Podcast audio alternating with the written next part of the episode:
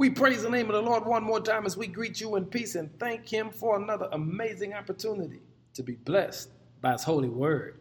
Our word for the day is the action of peace. The storm is raging on the outside, the wind is blowing, the rains are beating, and yet out of nowhere, the lights go out.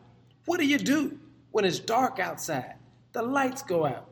It's cold, it's raining, the wind is blowing, and yet you open the door and it looks so peaceful because the storm that was raging on the outside has now dissipated.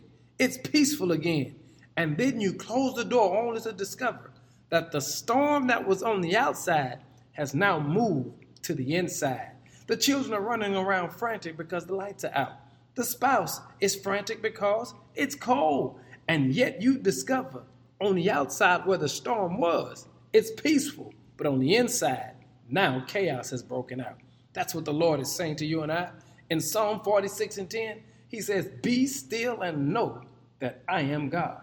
You see, the psalmist reminds us that that word be still comes from a Hebrew word, rapha. It simply means to let go, to relax, or to release. You see, it's a verb, it's an action word. It simply says, if you really want peace, you've got to put the action in place and just let it all go. Because the Lord wants you to know, regardless of what storm brews on the inside, I can handle that storm if you just learn how to relax, let go, and to release. Hey, family, I'm saying you've got to put the action in place today that you can understand what real peace looks like. The psalmist said, Be still and know that I am God. Today, find your peace and give God some glory because He's worthy.